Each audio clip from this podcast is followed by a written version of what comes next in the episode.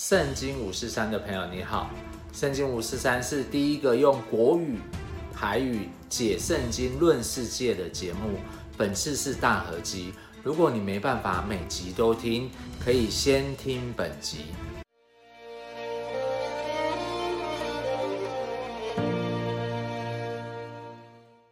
这次来分享圣经的民数记，这卷书是由三千六百年前摩西写的。民数记的意思是数点百姓。上帝呢，承认以色列人是他自己的百姓，数点是为了组织起来成为有秩序的军队。所以本次的主题是选民，因为以色列百姓是上帝的选民，使他们能够成功的面对各种的挑战。第一集必胜的关键。多产是上帝的祝福，在分享中提到了上帝对以色列人的应许。以色列从十二个小孩，而十二个小孩中，其中有六个孩子都是由敬畏神的太太利亚生的，可以说是得到上帝大大的祝福。后来一家族进到埃及时的七十二人，经过在埃及的四百年后。他出埃及，他被计算二十岁以上能作战的男生就六十万人。学者统计，加上男生以外的人是超过两百万以上。这不仅是人数的增长，更是啊上帝对他们的祝福。再来说到得胜的关原因，不在乎兵力强大，而是在于他们与上帝合作。大卫与非利士人歌利亚的一战，强调耶和华的名是得胜的力量。上帝的同在让以色列在战场上每次得到胜利，这也是我们应该学习的原则。再来说到选举的智慧，只是强调领袖的选择和人民团结的重要，不要让对立与内斗影响国家的发展。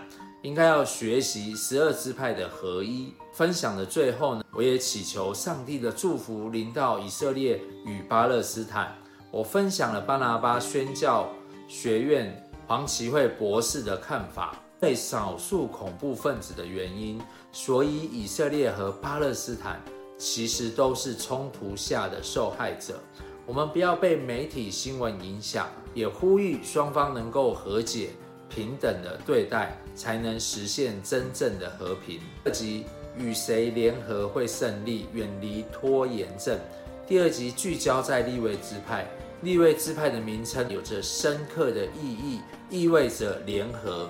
这是一支被分别为圣的支派，担任啊重要的角色。摩西和亚伦都是利未支派的后代，他们扮演着首领和大祭司的角色。这个支派呢，在以色列的历史中扮演着关键的地位，包括在圣殿侍奉，而祭司的角色以及协助执行上帝的旨意。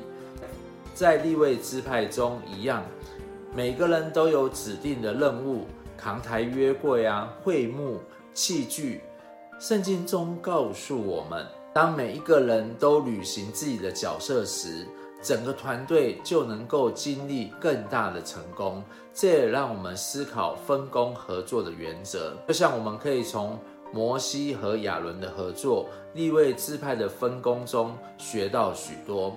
同时，这也提醒我们在家庭、职场或是在教会当中，要如何在彼此之间建立合作啊与协调，以实现共同的目标。希望能启发你在生活中。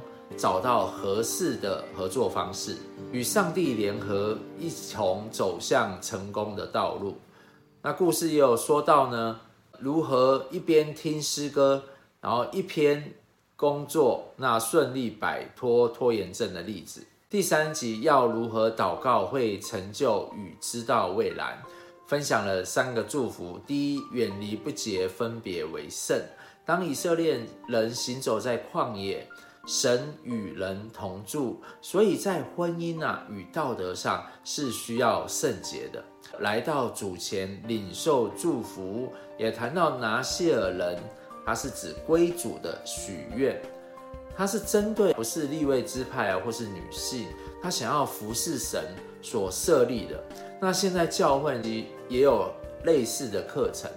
第三呢，就是献上礼物，赐下平安。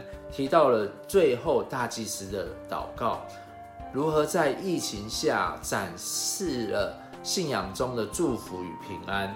后来有说到真情部落格顾廷玉的经历，信仰的力量如何改变一个人的命运，让他从传播妹变成传道人，走过黑暗的生命，透过信仰找到圣洁和救赎，经历真正的祝福。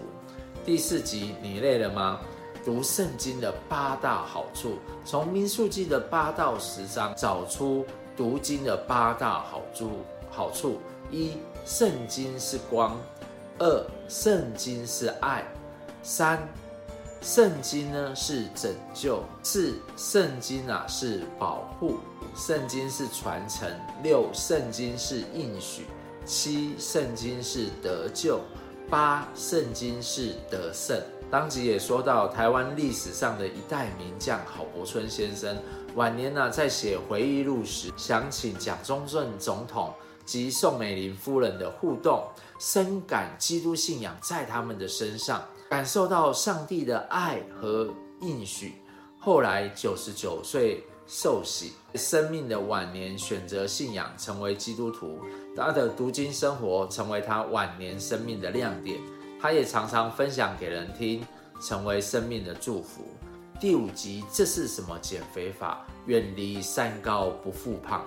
随着现代生活的快速，文明病如高血压和糖尿病变得严重。民宿记第十一章说到，以色列人对上帝所赐的吗哪表示不满，反映了人们对食物的贪心和贪吃。这也引出食物和贪心对身体健康的影响，所以我自创这是什么减肥法？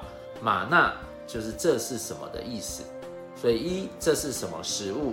强调青菜、水果和肉都是上帝所赐。二这是什么做法？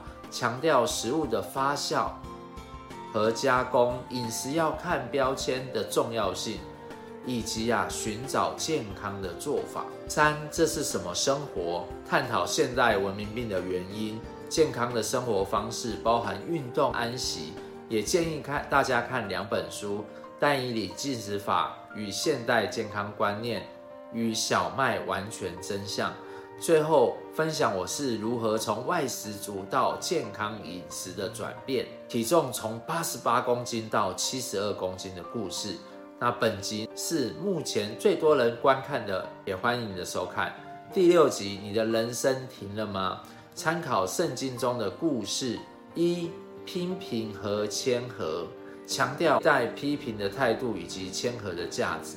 在摩西和姐姐米利安的故事中，姐姐批评摩西的动机是出于嫉妒，全营啊等着姐姐七天，但摩西的谦和。让事情可以顺利的下去。二、埋怨与信靠，讨论十个探子报恶信，然后全民抱怨的后果。这就是这一代人以色列人要停留在旷野四十年，不得进入上帝赐的迦南地。只有信靠上帝的约书亚与迦勒和下一代的百姓可以进入。三、仁义与神义。提到窥探迦南其实是人的意识，所以才会失败。所以约书亚呢，直接顺从上帝派来的元帅带领。那故事最后也说到水野源三的真实故事，他是重度的小儿麻痹患者，只有眼能动，生命中遇极大的挑战。后来透过信仰呢，找到希望和改变，成为帮助许多日本人的眨眼诗人。七集。如何戒掉电玩，听妈妈的话？民数记第十五章说到祭司的条例和以色列人进入迦南后，如何用当地的土产来献祭。新约中呢，耶稣基督成为我们的赎罪祭，我们不再需要牛羊祭，而是需要用金钱或是颂赞作为祭物。民数记第十六章说到可拉党的叛乱，以权柄。与顺服为主题。其实罗马书十三章一节说到，在上权柄的人人都当顺服。我自己在教会里也学到对权柄的顺服。最后说到我如何以前从打电玩迷失方向，进入教会后的改变，透过祷告啊与学习乐器，重新找到敬拜神的方式。第八集圣诞老公公的由来与意义。圣诞老公公是圣尼古拉，出生于西元两百七十年，父母是基督徒，后来成为孤儿。他帮助穷人，并救女性免于贩卖的命运，之后成为米拉主教。而美国可口可乐公司创造现代圣诞老人的形象，原来指的就是圣尼古拉。而圣诞老人穿红衣，原本就是他是红衣主教，象征救赎的保险。圣诞节的意义就是庆祝耶稣基督为我们降生在世上。以上就是本次大合集的内容，也谢谢你的收听与收看。而新的一年到喽，相祝福您新年快乐！我们下周见喽，拜拜。